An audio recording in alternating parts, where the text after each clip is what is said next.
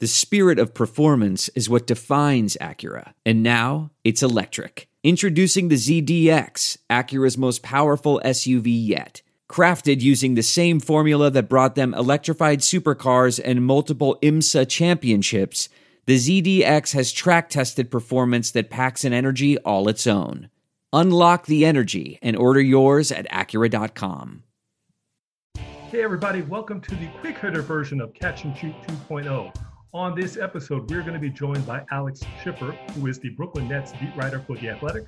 He's going to share some interesting stories about Kyrie Irving and some of the guff that he takes from his friends for covering him.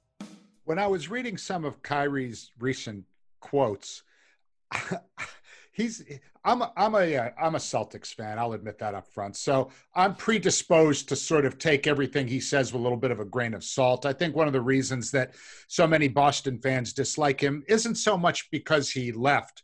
It's because he showed up at a season ticket event and he said, "I'm going to stay here if you guys will have me." So I think that's really where some of the anger towards him lies. But one of the quotes that he said was he describes himself as an artist and I'm wondering, is that part of his problem? Is that he is not an artist, he's a professional athlete who's supposed to have a competitive heart, as opposed to an artist drawing on a canvas or you know creating something as opposed to in almost kind of a singular way i'm an artist as opposed to i am a teammate i am an athlete i am a competitor i'm wondering if deep down in his little psyche if that's something that kind of holds him back in some ways you know, it's funny, Bruce. You've mentioned the pawns comment, and you've mentioned the um, the artist comment. And my friends from high school that regularly follow my work have had the most fun busting my chops about both of those things. I've gotten uh, pictures of myself on a pawn, and I've gotten uh,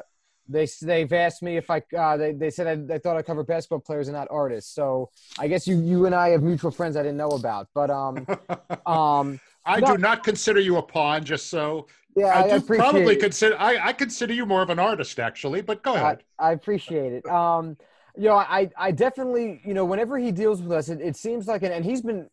I, I don't want to speak for all the beat writers, but we've gotten along with him fine since he's come here. I, I see that. I see that truthfully.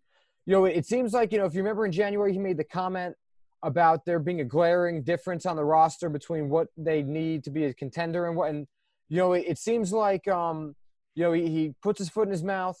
He comes to us and he acts very professional and and you know tries to clear the air and everything. And then we're kind of doing this whole thing over you know a few months later. So i um i, I think that he he definitely you know seems to operate on a higher plane of sorts. And you know when he answers some of our questions he gets very philosophical and you know sounds kinds of takes it on a tangent it really maybe didn't need to go on and i think that that's just kind of how he is and and how he operates if you'd like to hear more from Alex Schiffer of The Athletic, dishing on Kyrie Irving and much more, check out the full length version of Catch and Shoot 2.0 with Otto Strong and myself, Bruce Bernstein, filling in for Aaron Berlin.